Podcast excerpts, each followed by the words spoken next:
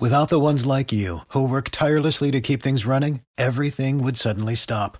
Hospitals, factories, schools, and power plants, they all depend on you. No matter the weather, emergency, or time of day, you're the ones who get it done. At Grainger, we're here for you with professional grade industrial supplies. Count on real time product availability and fast delivery. Call clickgrainger.com or just stop by. Grainger for the ones who get it done.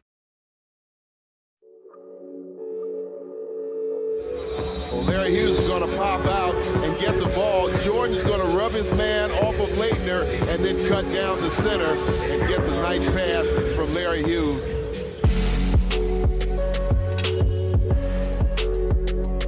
Long rebound, Hughes.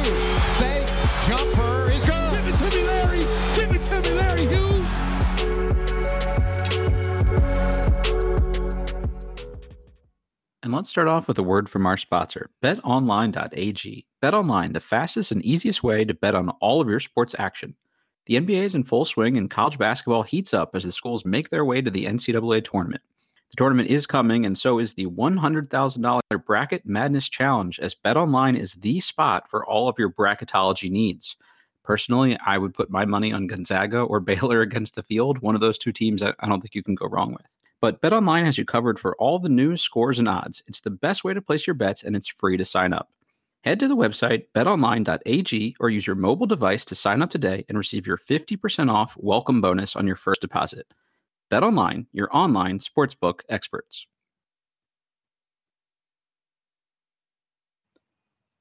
All right, welcome into this week's Believe in Wizards podcast. I'm Matt Moderno. I'm joined as always by my co-host, former Wizard Larry Hughes. About halfway through the show today, you're going to hear another voice. We'll be joined by Jimmy Patsos, who's currently working for NBC Sports Washington as a part of the pre and post game shows. So, Jimmy, give us really good insight into what to expect for the second half of the Wizard season and, and also what we saw during the first half and, and try to make sense of things. So, that's kind of the focus of today's show is to really kind of level set where we are at the halfway point. And and again, we thought Jimmy was a great guy to do that with us. He was a Maryland assistant coach under Gary Williams from 1991 to 2004. The head coach at Loyola Maryland from 2004 to 2013, and then the head coach at Siena from 2013 to 2018. So, haven't had a ton of coaches on the show, so we thought this was an opportunity to get kind of that inner workings of a coach uh, perspective. And Jimmy's just a fun guy to listen to and talk with anyway. So we really appreciated his time and thought he gave us some some good insight. But uh, before we get to that, Larry, before we get to that, I just want to get your thoughts on sort of the first game of the second half of the season last night. Lost to the Grizzlies. Jonas Valanciunas basically ate them alive. What'd you see out there? Oh, just that first game back from from All Star break, you know, it, it's always you know a little iffy. Mhm. But I thought the I thought the guys played played hard. I thought that they you know gave themselves a chance to be in the game. I mean, traveling into another city right after All Star break is is always tough. And for the most part, I think that you know you are doing what you are expected to do when you're coming out of that first game is to get your legs back under you. And obviously, you want to win the game, but you want to start to build and get ready for the second half of the season. And it's just like that first game for me. Uh, the All Star right after the All Star break is kind of the exact same way. Just kind of getting you know getting getting the muscles and everything back going uh, for that push for the second half. I'm sure the rest is great, but how long does it sort of take you to shake off the the layoff? Uh, probably a couple days. I mean, it's good that you had that game. I mean, you know, you had the All Star break, and then you had that game quickly after, so you don't get that much rest and you know that much lag time. But you do feel it. I mean, you have to get back into that rhythm. You have to, you know, push your body and you know in that competition mode to, you know, find that second win. And I think the, the faster you find that second win, meaning you just gotta, you know, you just gotta blow it out, you know, and make yourself, you know, extremely tired. And then once your second win kicks in, you know, you, you're usually fine. So you get that first game out of the way. You know, you've gotten your heart rate up. You've everything is, is working right. Everybody's healthy. Game two is, is where you start to build your track for you know that playoff push. They had a couple guys that were not necessarily in COVID protocol, but were held out for precautionary sake, including actually Scott Brooks was was not at their first practice. I want to say uh, after the All Star break. So I was wondering if that sort of contributed to it. Like if you can't get a good practice in, you know how it's probably even harder to get that rhythm back. I would imagine. It, it is, man. It's crazy. I mean, it's crazy the amount of when I think back, just the the amount of preparation that it takes to actually be successful. Um, we're actually not giving these guys the the amount of time and preparation that they need to really truly be successful. I mean, they're professionals. We're professionals, so I think that they're you know they're dealing with it, but you know the we can't discount the the the team building. You know, just being around each other you know, these guys are testing again like every, you know, every day, same time every day. So yeah, I mean, it's it's a crazy time that we're doing, uh, what that we're living in right now, and game two is what I'm looking forward to.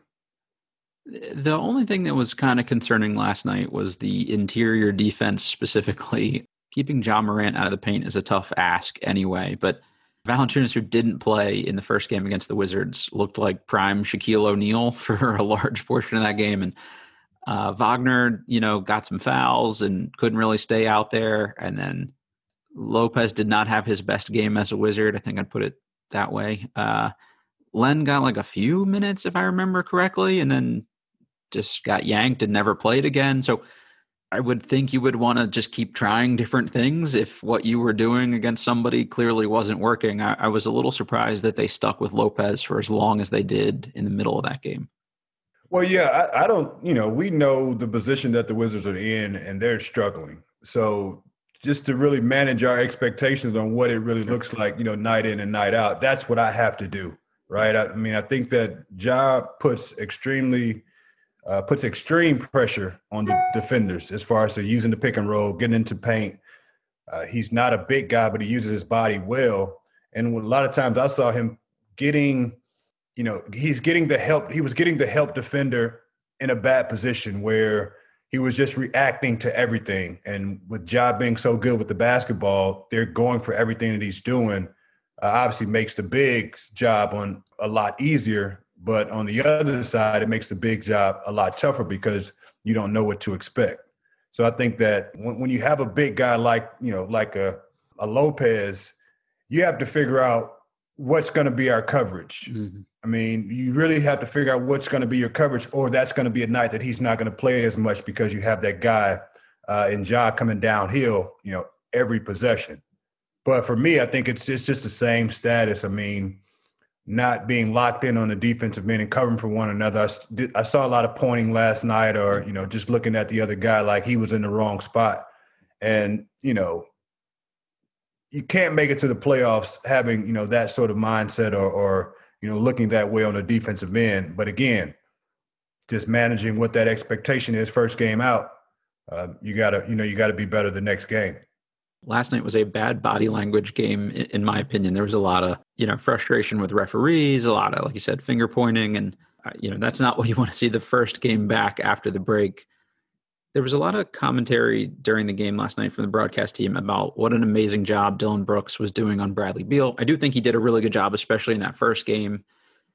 And he did a good job last night too, but I thought last night was just as much Beal not being super sharp as it was like lockdown defense. He missed two pretty wide open threes early, a point blank layup. So I, I would I'm not saying he didn't play good defense. I just think it was kind of like a little bit of both because if Brad's playing really well, uh, there's only so much you can do to stop a guy like that. What, what was your take on on that, Larry? That's always, you know, always. Even if a defender plays amazing defense and the offensive player hits a shot, it's always good D, better shot. Mm-hmm. So as a defender, you're always at the disadvantage. And if I'm playing defense, and I don't care if a guy is known for going for 35 and I hold him to 22, then I probably did a good job. And I thought what Dillon was doing was really, you know, keeping the body on him and, and making uh, Brad play in traffic. And it's not to say that Brad couldn't still score points or, you know, win that matchup. It's what Dillon was doing as far as to making it tough for him. And a player of Brad's caliber, that's probably the best thing that you can do is just try to make it tough for him, contest shots, you know, bump him a little bit, grab him a little bit, um, you know, try to get his focus on something else, whether it be the refs or whether it be his teammates. But you have to play mind games with that guy because if you don't, he's gonna he's gonna destroy you. So I, I, think the next time those guys play, you'll you'll probably see a destroyer mentality, especially with all the comments made. Yeah, it's like the Ruben Patterson with Kobe thing. We've got a Beal stopper now. Yeah. Larry, just real quick, uh, circling back to the All Star game, what did you think of the the festivities, the game overall? As a former dunk contest participant, what did you think of uh, of the dunk contest specifically?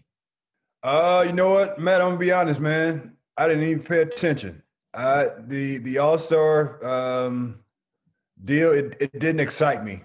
Mm-hmm. There was just uh, the restrictions and the protocols and putting all the things in, you know in, in a short period of time. I just wasn't necessarily interested in, in what was going on. Uh, so I didn't I did not watch. I don't even know who won the dunk contest.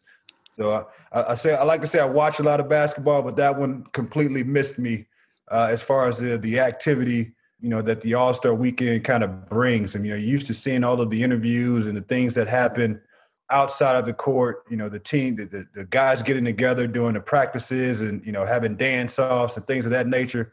So that's what I'm really used to. So I didn't really get in, uh, get involved in the, in the all-star uh, night. So you, you got this one, buddy.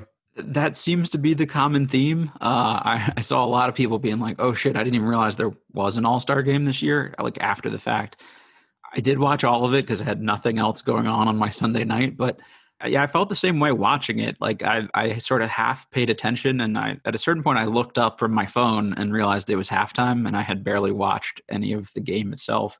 The only memorable part, in my opinion, was the three point contest. I think anytime you get Steph Curry to participate in that, it adds like a different level of kind of excitement to that. But you know, when the skills challenge, the final is Vucevic against Sabonis, and like it's cool that there are big guys that are that skilled, but uh, it was just sort of like a weird thing to watch. Like Doncic, I think I could go through the course backwards as fast as he was going through it. Like he just didn't look like he had any interest. And I don't know, Chris Paul missed the layup again. Like it just seemed like, you know, they were checking the box to help the NBA out more than like, hey, we're excited to go out and, and win a trophy. You know, the dunk contest, the guys are actually like good, uh, but it's three guys that the average fan has never heard of. I mean, maybe if you watch college basketball, you know Obi Toppin, but uh, you know, Anfernee Simons came directly out of a prep school. Cassius Stanley spent one year at Duke. Stanley doesn't even play or have a dunk in the NBA yet in his career. Like it's just, I don't know. That seemed like the one where like we couldn't get LeBron out here to like throw down one round worth of dunks or Donovan Mitchell or somebody. Yeah, that that's tough for the NBA. I think they're gonna have to do something to, I don't know, spice things up in future years, maybe. Yeah, I, I, think just the the fact that they always use the same players that are participating in the weekend throughout, you know, during the events as well. So if you have, you know, three point contest, you're going to pull the, the, guys that are e- either in the All Star game, or if you have the skill, you're pulling just the guys that mm-hmm. are are there, right? I think that it's it's more exciting if you pull. I know, I know that there is a you know a, a namesake and, and obviously COVID protocols. You don't want to have too many guys in, so I completely understand that. But I'm just talking kind of in general, and that's that's really been the, the NBA's mindset. If you're if you're already going to be there, then you should participate in you know this event as well.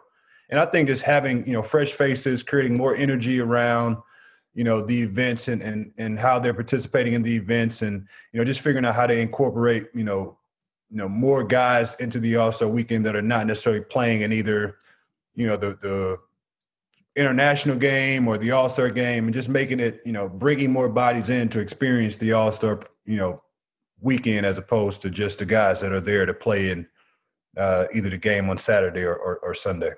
Yeah, I'm all for having like some lesser known guys compete. I just feel like you need at least like one name or you know that the average fan knows to be like yeah. hey this guy i've never heard of gave you know Kevin Durant a run for his money or or whatever. Like that's how you get people to talk about it. I think it's like Cassius Stanley and Anfernee Simons showdown is just like, all right, I'll fast forward maybe. But even though oh, it was no. good, I, I, got you. I, I, I agree with that for sure because you have your I gotta see with you know Steph Curry in the mm-hmm. three point contest. So if you think about the dunk contest, say Zion Williamson is in that game, then that's I got to see. So mm-hmm. yeah, and then everyone that comes along with that is just a, a product of that, you know, of that event. So I, I got you. That makes complete sense.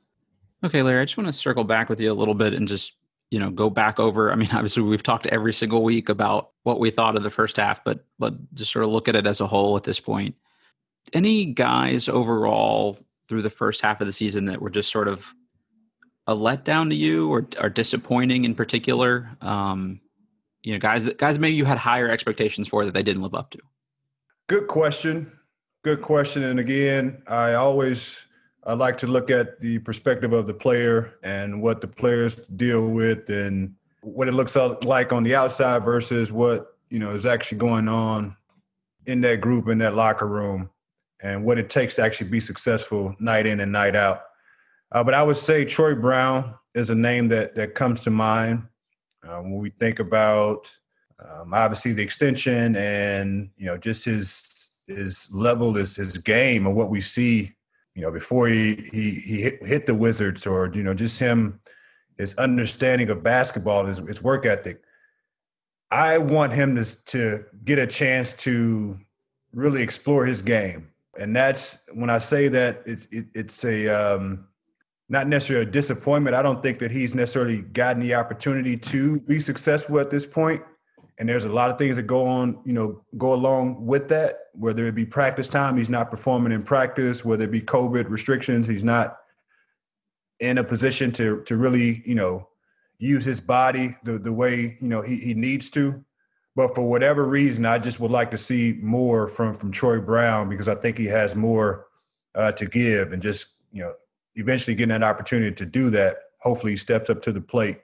But in the first half of the season, that's a guy that I thought would have a little bit more reason for affecting games. I think the way you put that was perfect because I wouldn't say like Troy himself has been a disappointment. Uh, you know, it's the way that situation has played out has been, you know, less than we expected. I think. Um, so I, I think that's that's a great call even last night in the Memphis game, you know, he was good in limited minutes, um, and hopefully that's a sign that you know he'll he'll get more opportunities moving forward. Especially we've talked about before the they've got the 38 games in 68 days or whatever. Like other guys are going to have to be able to to get in there and do stuff. The Bertans start to the year is disappointing to me. I think that they win at least I don't think they go 0 and 5 to start the season if he comes in, you know, reasonably ready ready to go. And and I get tough circumstances and all that, but but that one hurt I think a lot more than people realized. And when you give a guy that much money and he scored 17 or 18 a game last year, and Rui is out, like there's just no way to replicate that production uh, on on such short notice. I guess. No, I, I would agree with that one as well. Uh, I think obviously once you sign for money, the expectations go higher. Um, and you know just him not being completely healthy and just really looking the way that he looked. I mean he, he didn't look good yeah. you know out there on the court. Um, his conditioning the shots that he was taking his defense. So that is one that that does make a lot of sense for me as well. Um, but he was a guy that was definitely you know outwardly struggling with the uh, covid stuff. So i, I did kind of give him a little pass. Sure. Anybody that was like a bright spot for you that that was a pleasant surprise based on what you kind of thought we would get from them there are a few guys, actually. There are a few guys. For me, uh, Neto uh, mm-hmm. is, is a name uh, that comes to mind. Uh, he stepped up to the challenge. He stepped up to the plate uh, night in and night out, just as far as to what his role was going to be uh, because it kept changing. And I think he got a little bit more comfortable or understanding once Ish went out mm-hmm. with his injury, knowing that he wouldn't be kind of this this toggle back and forth to figure out who's going to have the better night between Ish or Neto. So I think Neto is, is taking advantage of that role. He's a good communicator. I've, I've watched interviews that he's that he's done, just talking about the mentality of the process of trying to to be a good team, uh, be a good team, and be a good teammate as well. Uh, with him being, you know, that that point guard, that lead guard spot, um, and then Mo, and I, have raved about Mo, you know, a few times doing doing the podcast just because of the energy that he brings, and he's he's not the guy, he's one of the guys and and if you expect him to be the guy, then you're going to fall short with with what he can bring to the table. But if he's one of the guys, you can feed off of what he does. And I think that for for me in the first half of the season, he's been in and out and having some limited action. But um, if you're trying to win, you know, if you're trying to compete, if you're trying to battle, if you're trying to just give yourself a chance to to have a playoff run, that's a guy for me that has to be in your rotation, whether it's 20 minutes one night, whether it's 16 minutes another night, but like some way finding a way to use his energy and his want to um, to help you get you know get to the finish line. And I think the thing that we forget with him too, because he's been in the league for a while, is he's still pretty young too, and it's not like he's not going to keep improving. You know, I, I, think a lot of people the first couple games of the year were like, "Oh, you know, Mo's not very good," like blah blah blah. But some of these guys, they just they need minutes and they need the opportunities to go out and show they can play. And I think the decision not to exercise his option is looking particularly bad at the moment. I mean, that's a guy that like you'd love to see him back up Thomas Bryant for the next couple years. Yeah, man. And if I'm Brad and I'm, you know, I have this active guy that's going to, you know, try to do it all. Like I want to play with that guy. Mm-hmm. like he's like a Andy uh, Anderson Varejao for me. You know, when we played in Cleveland, it's like this guy's going to do everything. He's not the most skilled guy. I mean, he's not shooting jumpers. He's not doing a lot of things that are are the sexy things that are the cute things that we like. But man, like when I'm on the court, like bring him with me. Like I want him on the court with me because I know that he's going to do something that we need or that I need him to do. And that's a guy. I mean, when you talk about again, the extension is sometimes for that guy. Like you, you give him an extension because you want him to be that guy. But for that guy that's one of the guys, it's sometimes tougher to to give that vote of confidence to or to do that extension when you don't necessarily understand, you know, your total team and what you actually need. But that's a guy, Matt. I'm telling you, that, that, that's that's a guy that you want. That's a guy that you want with you. Yeah, I think you made a great comp there too, because like it's two guys that they're going to hit you on every screen. They're going to take a charge. They're going to tug on your jersey. They're going to stin on your foot, like all the little annoying shit that doesn't show up, um, you know, on a highlight reel. And just exactly what you said about Brad. Wagner and Matthews are two guys that from day one, Brad specifically called out by name as being like hardworking energy guys. And I think that's my biggest frustration with Scott Brooks this season is that it took us a month to get guys like that uh, on the court, especially when they spent every press conference complaining about we didn't have much energy out there tonight or their guys weren't hustling. It's like then play the guys that you keep praising for hustling. Like it, it basketball doesn't have to be that tough. I don't think. I mean, some things make common sense, or common sense applies to some of those things. Yeah, it's a challenge. I mean, it, it's a challenge. Like it, it's a challenge. If if you don't extend a guy and you know you're struggling as a team like that's a guy that you put out there to to to go and, and wreak havoc because he's already pissed he's already mm-hmm. mad that he didn't get you know that vote of confidence from his organization and when you talk about energy you talk about effort like play one of those guys that you didn't you know that you didn't look out for and see how much craziness that he goes out there and creates just because he wants to show you that he's better than you th- that better than you thought he was. And that's something that you can use to your advantage. But i just keep saying you know when you talk about the wizards team of a guy that stands out to me obviously brad brad is the guy sure. but but mo is a guy that you that i think you should have in that fold as far as to you know how you're going to play. I know brad a, a little bit and i know the mentality that he has out there on the basketball court. And it is one of fight be aggressive, mm-hmm. go as hard as you can. So I think he's going to gravitate to those guys, and you got to be aware, you know, from an organization standpoint of who those guys are. You can live with the mistakes and the growing pains from a guy if he's like giving you that much energy, right? Like, I mean, that that's how I look at those guys. Like, you, if he's going to take a dumb charge and and get it, you know, into foul trouble, like you play through that.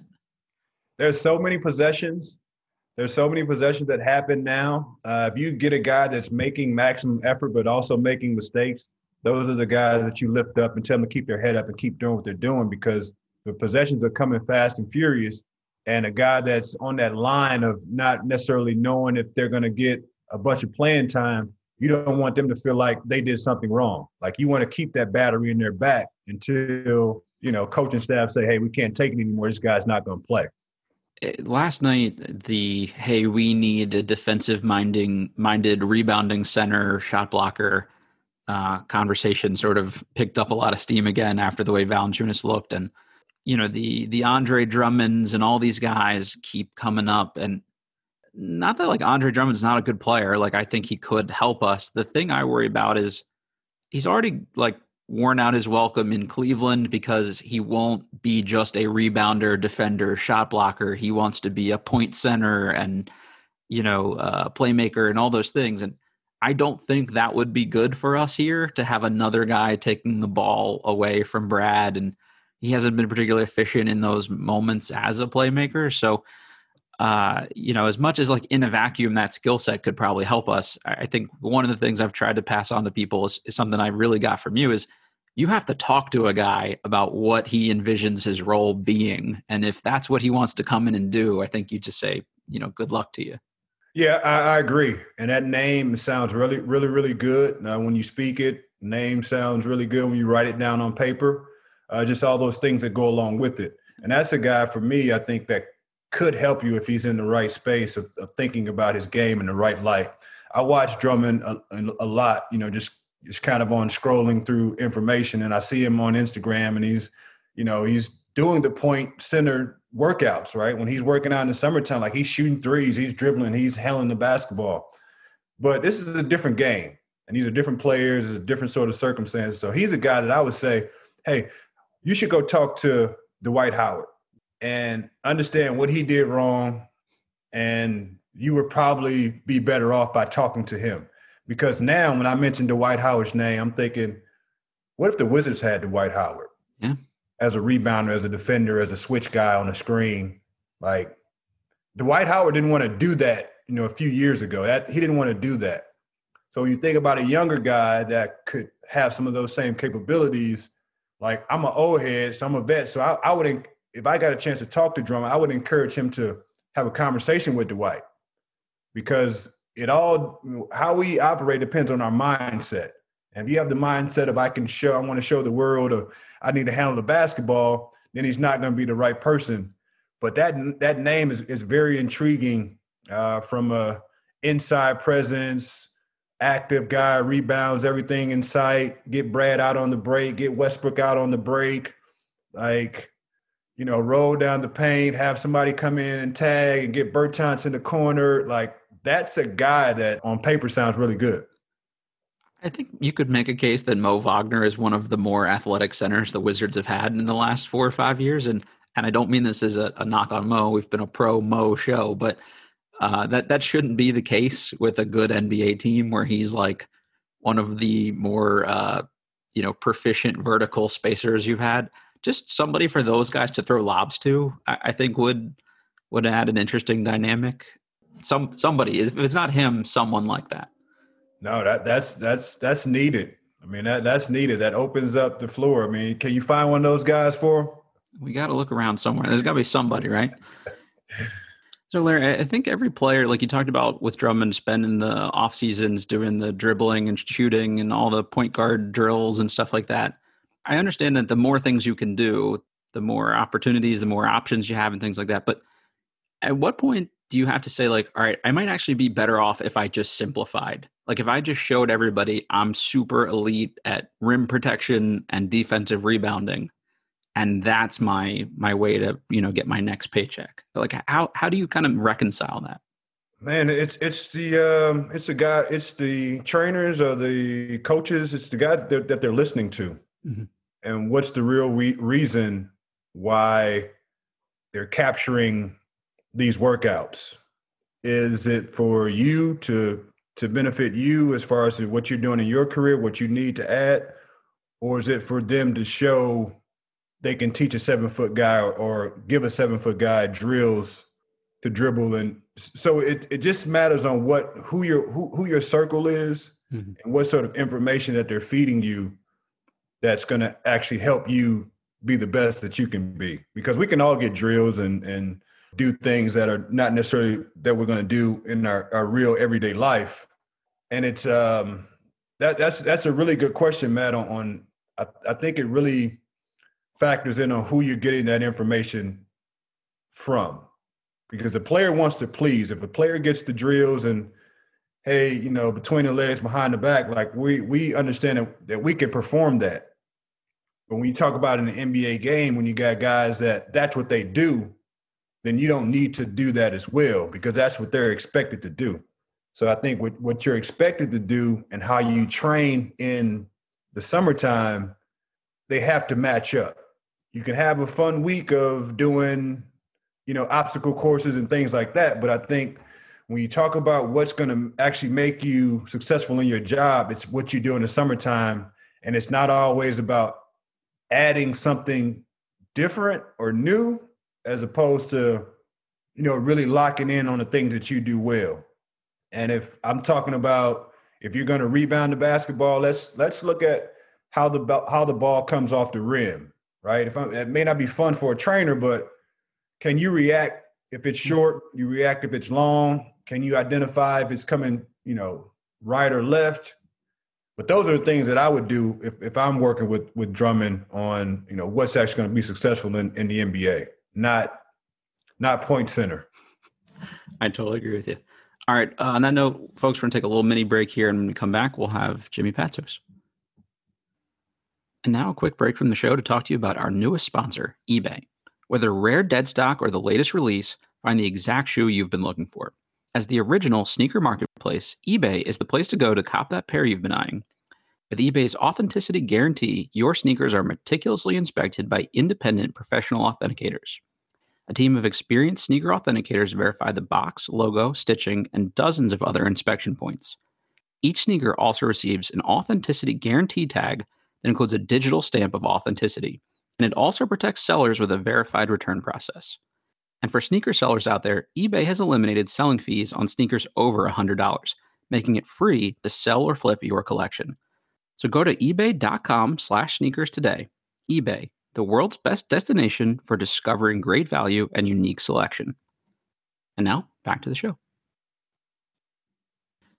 All right, everybody, we're back here with NBC sports analyst Jimmy Patsos. I've been doing a lot of the the Wizards coverage this season, which has been cool to see, get a coach's perspective on the broadcast. First of all, thanks for joining us, and just wanted to get your high level take on what you think of the first half of the season for the Wizards. No, thanks for having me, Matt. Always been a fan of Larry's. Larry, we were talking about college stuff going into this.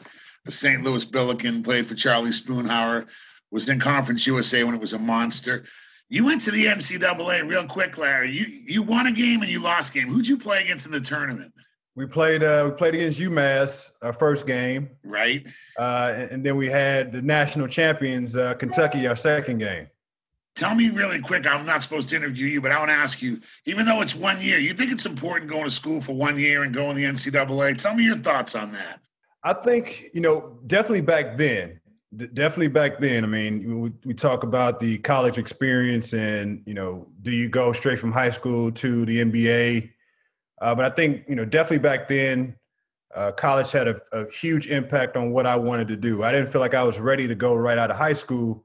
So the ability to go play against some guys that were 20 21 years old get a chance to practice get a chance to um, you know, really go through the college grind of being outside of the home, you know, getting away from my mom, getting away from, you know, the, the home cooked meals and things like that. So I think college played a, a good experience. I had a good experience, you know, going to college. Now I have a little bit of different thought process as to, you know, that experience and how that's going to look, how the, you know, the years to come, if, if guys are going to be able to go back from the, you know, from high school to the NBA, we, we don't know. But if you're going to college, if you're going to go to college to experience the NCAA tournament, uh, there's there's nothing like it. There, there's nothing like it. And I'm thinking if I'm a kid that's being recruited to go to college, I want to go to the school that I know is going to be in the tournament every year, right? I, I, if I'm going to go to college, I got to go to a school that's known for being in the tournament every year because you can't miss out on that experience if you go to college. No, I would agree with. We had Joe Smith leave early started Steve Francis when I was at Maryland, and then Wilcox left early. I think I'm really glad you said that for the younger listeners. Just one year of being away from mom, or one year of, you know, losing to Illinois and losing to Arizona, but then having to come back and play whoever, Memphis or Cincy. Like that whole experience, along with meeting people in your dorms, but going to the NCAA is a special thing. It's uh, for those of you who don't know, the first Maryland basketball NCAA we ever went to, we played St. Louis and then we beat UMass. Funny, we have that in similarity things, but I do think if kids could go for one year, look, me and you know this. St. Louis is a little different, Maryland's a little different, but Kentucky, Duke, Carolina, you treat it as good as a pro. So why not kind of go for? I, I'm with you. I just want them to go one year. Like I wanted Jalen Green to go. You know, I wanted Daishen Nix to go and Todd. And I just, I think it's good for the college game too. I just don't know how much it really hurts you to go, but I just wanted to jump into that since it's March Madness. I'm with you, Larry. I think one year is cool, yeah. but it looks like the G League might be the way to go. I don't know how they're living because normally, Matt, I would be on the road because I work for Under Armour. We go to, we have IMG. I would be going to these games. I would see what the G League was like with the Ignite, but I haven't seen it. But I'm interested too. But it's just it's really refreshing when I and I knew who you were, Larry, but when it was refreshing when I looked you up to say, "Oh man, he played in the Monster Conference USA," and I knew you went to the NCAA tournament. And like Charlie Spoonhour, for those of you don't know, Charlie Spoonhour is really well liked in our profession. Good coach, good guy, fair but firm and tough, and all that. So I just think it's cool when you kids could have one year of that because the pro is so businesslike, you know. Yeah, it's just it's creating those experiences it's creating those experiences and, and you think about these kids now you know how much basketball they're playing i mean they're playing year-round basketball they're doing right. it at a high level they've also mixed in skill development with performance training and when you talk about now just the, the difference of how much time that athletes are are you know can dedicate to that process i think that they're going to get more within the ignite or the g league versus if they're in college. So it's it really depends on the person and what the needs are. But I would say you open up, you you make your days longer if you're not necessarily, you know, in school. Right. But you are getting a, a different experience being in school. Um, you know, bumping shoulders with with you know your peers and things that you can you know learn you know day in and day out day in and day out on a college campus. Those are experiences that you never you know you, you never forget. So I think it's it, it depends on the child. No, I appreciate that. Before we go, will you? I, I know St. Louis Gateway, and I know Bradley Beal's team. Who'd you play AAU for? Uh, I played for the St. Louis Eagles.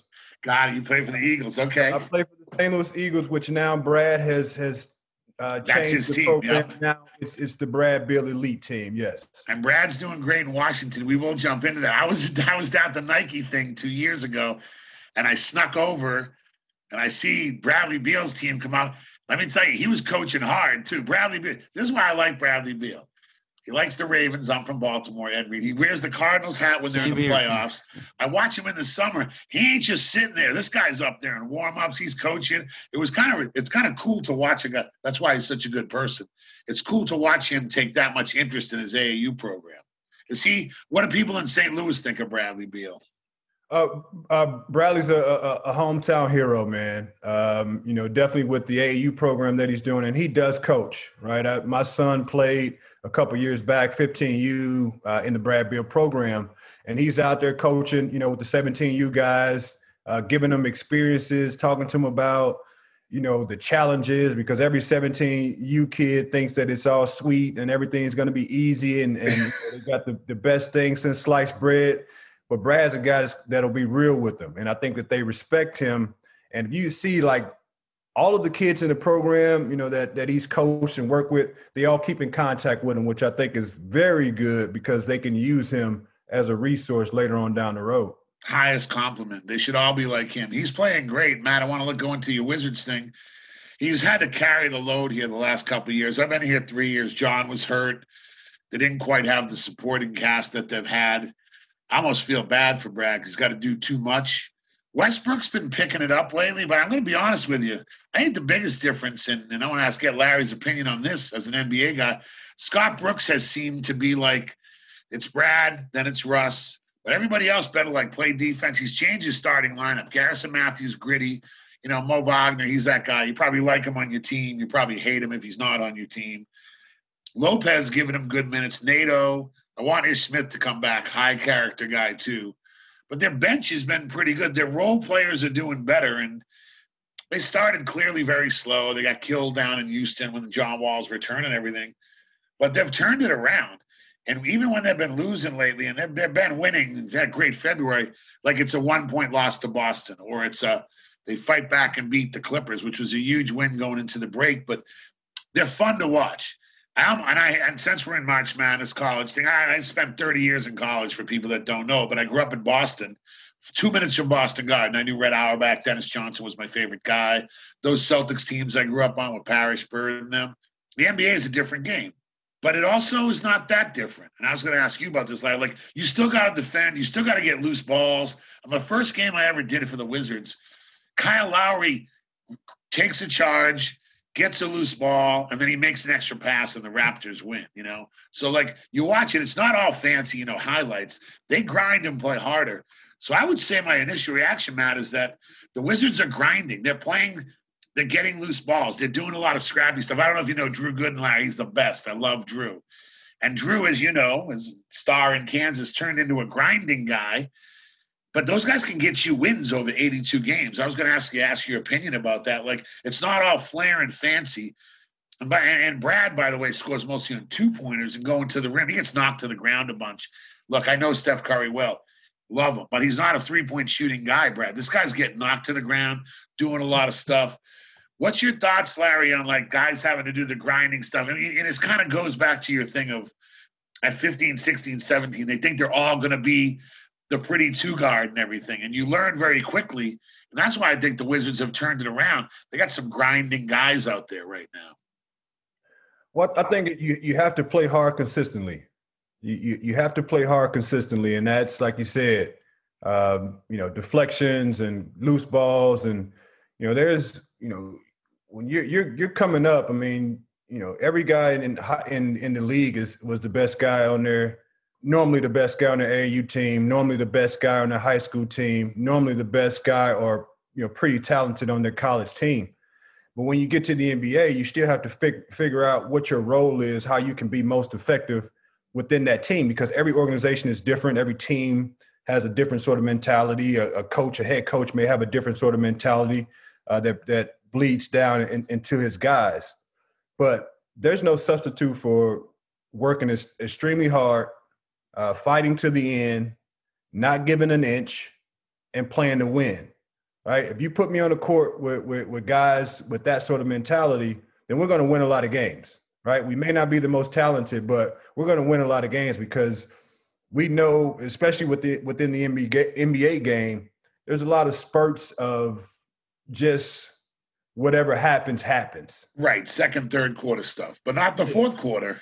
Exactly. So, but if you're always on go, if you're always eh, you know excited about the opportunity to to take that charge or to to to make that extra pass or to you know or to make to make a play that's for someone else, if you're excited about doing that, then that's how you find your role within the NBA, and then that's how you mature within your role in, in the NBA. Because on each team, like I said, it's always different. You may need to be the facilitator on this team, and years ago you were the scorer on another team. So it's really all about how those pieces fit together and what sort of message that that coach is giving you uh, that's going to tell you that you can be successful, right? I mean, if you're playing a 48 minute game, we are playing extremely hard and consistent for the 48 minutes, and then we live with the results.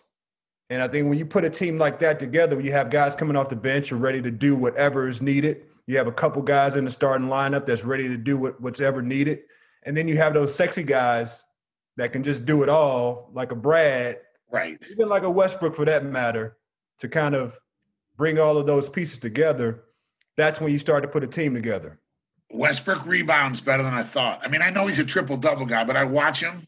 He really does have a nose for the ball. He gets after it. He looks healthier. I want, I they're going to find the eighth man. I don't know if it's Troy Brown or Bong. He's been searching for those guys. Neto's in his role. That's why I like Ish Smith a little. Well, I like him a lot. He does a little of everything, but he can get you buckets when he has to. They're just searching for another. Garrison Mathews hasn't shot the ball well, but he's grinding. And then Rui and Deni are young, and that I think Rui's Deni kind of can facilitate, but I think Rui's kind of trying to figure out should be the defensive guy, rebound guy. Sometimes he scores 20, sometimes he scores two. I don't know if they're going to make a trade. I have a funny feeling they might try to search out a guy because, and this other thing different from when you played. Now 10 teams are making it. So they're only two, they're like a four game winning streak out from being in seventh. I did want to ask you one thing because I know you watch the league. All those things you just talked about, and they're all correct, of course, because you know better than anybody. You played is that what the Knicks are doing in New York? Because we have the Knicks coming up twice. I got Embiid. I know he's good. And the Milwaukee's. Tell me your thoughts on the Knicks because I have the Knicks coming up. I, I want to hear your opinion. I mean, they were awful a year ago, and Randle was a bust, and nobody wanted RJ, and they were they were disaster. How does he turn that around so quick? They they are playing, like you said, hard, which that's the term that you can kind of throw on the wall and, and see if it sticks, if it makes sense to, to anyone. They are playing hard, but they're also playing for one another. And that's a dynamic that it's just not a given that a team will have. Just because they wear the same uniform, that doesn't necessarily mean that they're playing for one another, right? They're sacrificing themselves to make sure that one, we could win, and two, we can do our job. But I think what's what's in front of them first is that they're doing these things so they can win. They're sacrificing themselves so they can win. They're playing for one another so they can win. They're playing extremely hard so they can win. It's not necessarily for for personal gains why one guy's playing hard this night and not the other night. Like these guys to me they look like they're playing hard because they they are for each other and they want to they want to find success. And it's helping right now. By the way, playing hard is a skill that a lot of young people don't realize it's a real skill. And but here comes Randle by winning and playing hard. I mean, Randle's going to a get paid. B, he's not going to. I mean, he's turning. He's going. He's turned into a monster, Randle. You know. And I think it just takes time. You think of a kid like that. I mean, he coming out of Kentucky. Uh, he gets hurt early. Uh, he gets, you know, gets moved to a different to a different team where the expectations are different. He can't do what he was doing in, in the last location. Now he's expected to do something different. So you get that tag. But for him, he's a guy that was young coming in and now he's starting to mature and, and understand like what he brings to the table in today's league. Like, show me a guy that can stay in front of a guy like that with those shoulders, you know, that athletic ability, that want to play hard. Like there's nobody that's going to stop that kid from from doing what he's trying to do. And he's doing it now at a consistent level, but I think he's matured. And you got to allow these guys, Rui, you got to allow these guys to, Deni, you got to allow these guys to mature a little bit under the right direction, under the right guidance, under the right sort of uh, blueprint, right? So they're not making the bad mistakes; they're only making the good mistakes, and that's a, a portion of of your core guys. I mean, these are guys that I'm naming off who should be in a Wizard uniform for a number of years. Yeah, no, I think Deni was a really good pick. Matt, you got something? I was just going to ask you, Coach, how do you balance juggling, like giving guys minutes to make sure they develop, but also playing guys that are going to help you win now? Like, how how tough is that as as a coach to kind of get that blend of? It's, well, it's it's a lot easier now that I'm not coaching because I'm away. Now I got all the now I get all my answers right. By the way, because it's next like day. No one to judge you. Awareness of that is. Um, I think Scott Brooks has gone back to what I would do: is play young guys and let them live through mistakes. But there's so much pressure to win. Three years ago when I first came with Wall and Beal, and they were had a veteran team. I love Jeff Green, DC kid. They had everybody in place to kind of make a playoff run, and they kind of faltered. And then you want to play the young guys. So all of a sudden, you didn't really know what you were getting off the bench, and I, and I understand that. Now I think he's playing more the young guys. You got, I think Larry had a good point of good mistakes versus bad mistakes. Hey, you're wide open. You miss a three. I don't care. You were double teamed, and you didn't try to make some crazy pass. You just got low and bounced past and then cut to the basket against a double team. Like those things I can live with. Trying to take a charge, maybe it's a block charge.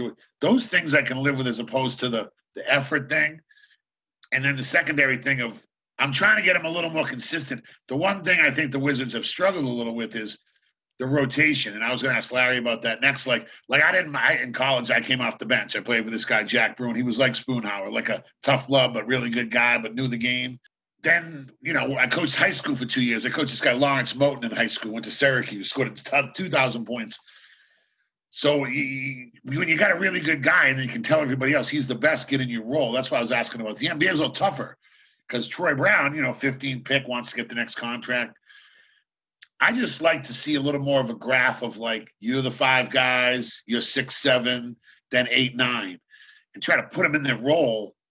And then hopefully just kind of live with, as Larry says, live with the good mistakes, but not the bad mistakes. We all know, hey, Miami, you better do what you're supposed to or you're out. You know, I'm giving Scott Brooks a lot of credit this year. I think he's going back to coaching 101. Don't forget, Scott Brooks was a scrapper player from UC Irvine. Nobody gave him anything. They had to fight his way into the league. He was the CBA with Musselman. They practiced three hours a day, every day. Guys have a heart attack if they did what they did back then. Then he gets in the league and survives. Then he coaches. If you look at Scott Brooks' coaching career, he coached like some ABA team, volunteer, barely got on the Sonic staff. Then he gets the head coach. So in other words, I really like Scott Brooks. He remembers his root, you know, and and and it's like Drew says, Drew Goodenow, he says, like, I was a big time guy from Oakland, went to Kansas, fourth pick in the draft, blah, blah, blah. Scott's root's the opposite. I think he's coaching to that way, which I admire. So, hey, if you're not going to do little things, you can't be on the court. That's why I like Ish Smith and Neto coming off the bench. Lopez has impressed me. Robin Lopez, pretty good. First thing he says after every loss is we got to play better defensively. We had a meeting and work. He uses words like reliability, dependability, accountability, stuff like that. So I think they got the makeup for it. The question is, can Deni and Rui take the next step?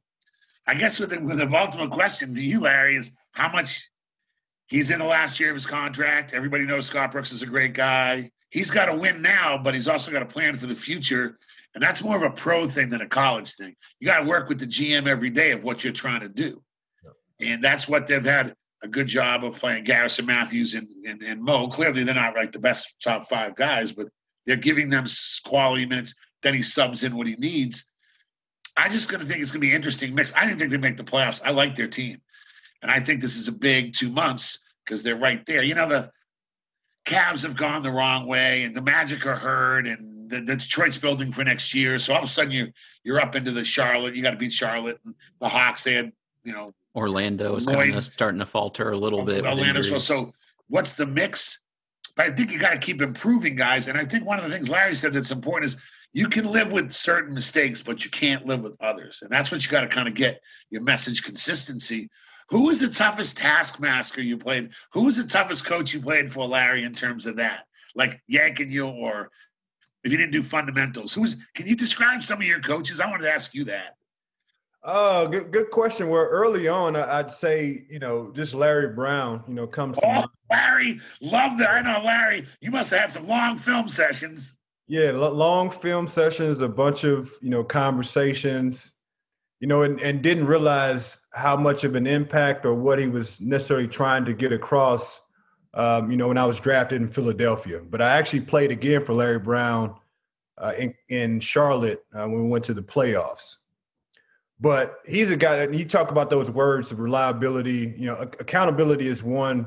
Uh, probably one of those words that I, I, learned from Larry Brown without you know really understanding you know where I got it from, because I think that when when you have a coaching uh, style and you have different personalities, and you're also talking about professional players. Yeah, because AI was there with you, right?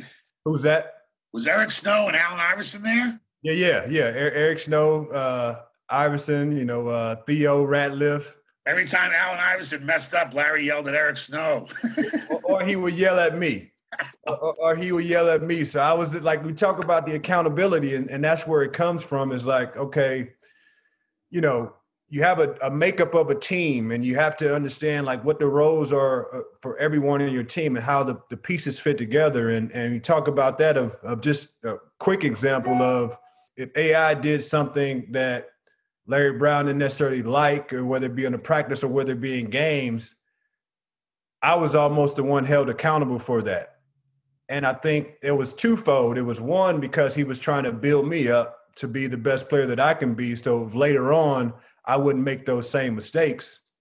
And the other one was the, the dynamic of the team is that me and Allen were so close. If Coach Brown was getting on me, then Allen knew something, knew that he was doing something that wasn't right. So we were all kind of in this little bubble, but he knew that if coach was getting on me, he didn't really want coach to get on me. So he would so change. He would right. He would change his attitude or how he was doing things. And that's the dynamic that when we talk about a team or how it, you know what it takes to be successful is like really knowing the pieces that are on your team and how to put the puzzle together. And I think COVID has has hurt Scott and the Wizards on you know how all of their pieces fit together and how the puzzle. Because the lack of practice is that why? Because of lack of practice. The lack of practice, the lack of team building, you know, the lack of just you know just interaction between the guys on on you know conversation about how we're going to do this and why we're not going to do that. Those guys are missing that. So I think it's very important that you know these guys have their roles and their responsibilities moving forward into the second half of the season because you've basically gotten rid of those excuses. I mean, COVID is still there, obviously, but we're a little bit of ways down the road now. So some of those excuses that we had in the first half of the season, they're not going to fly in the second half.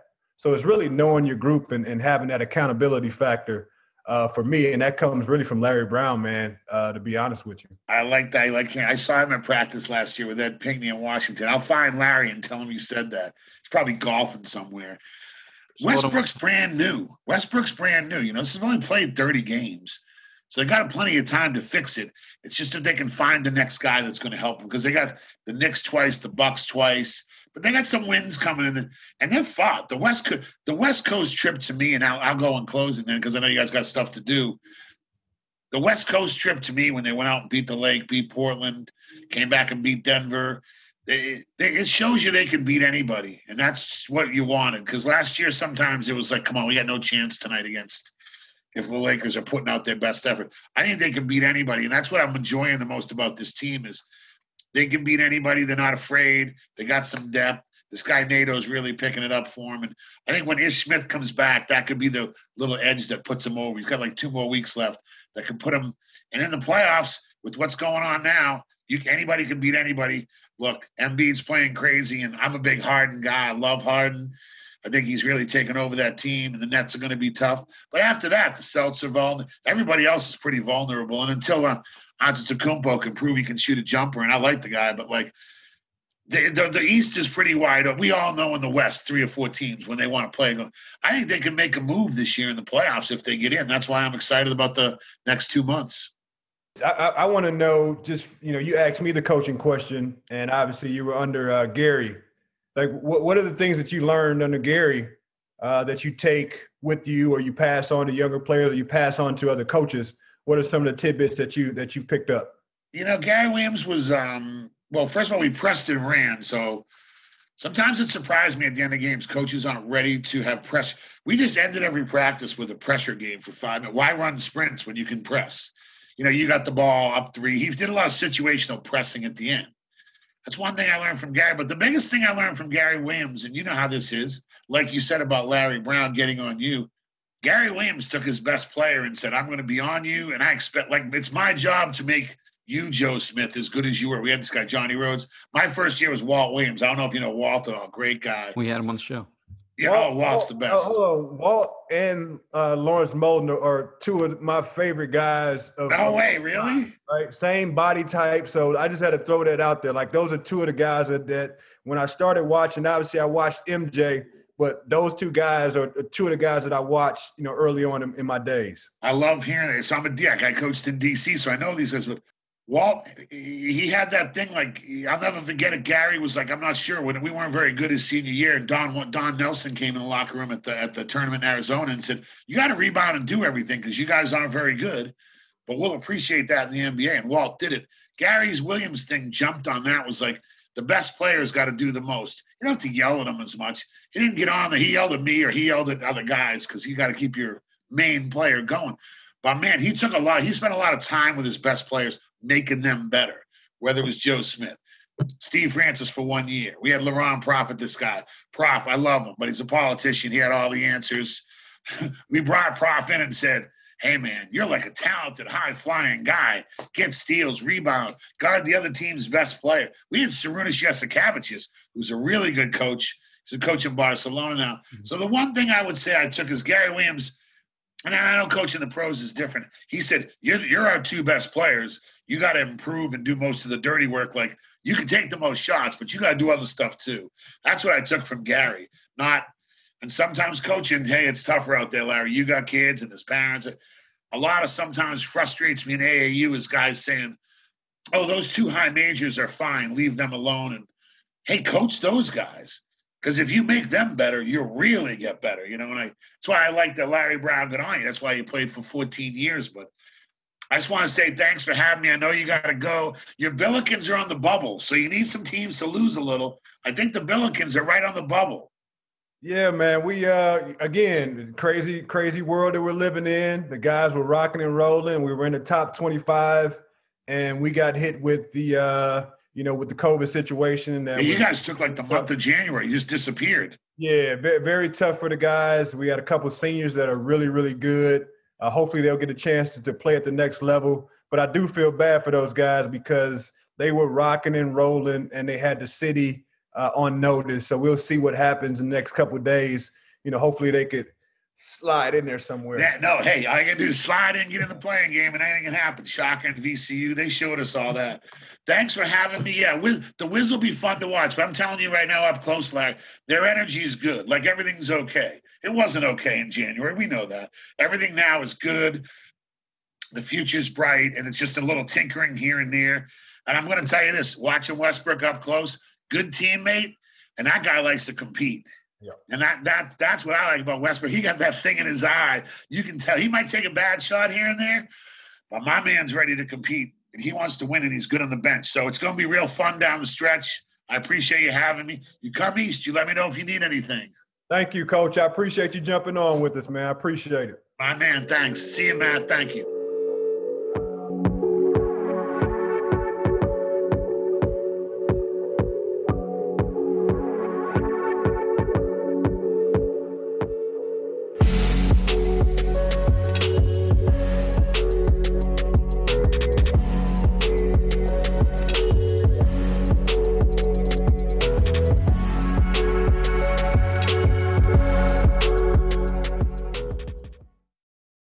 The ones who work hard to ensure their crew can always go the extra mile, and the ones who get in early so everyone can go home on time, there's Grainger, offering professional grade supplies backed by product experts so you can quickly and easily find what you need. Plus, you can count on access to a committed team ready to go the extra mile for you. Call, clickgrainger.com, or just stop by. Grainger, for the ones who get it done.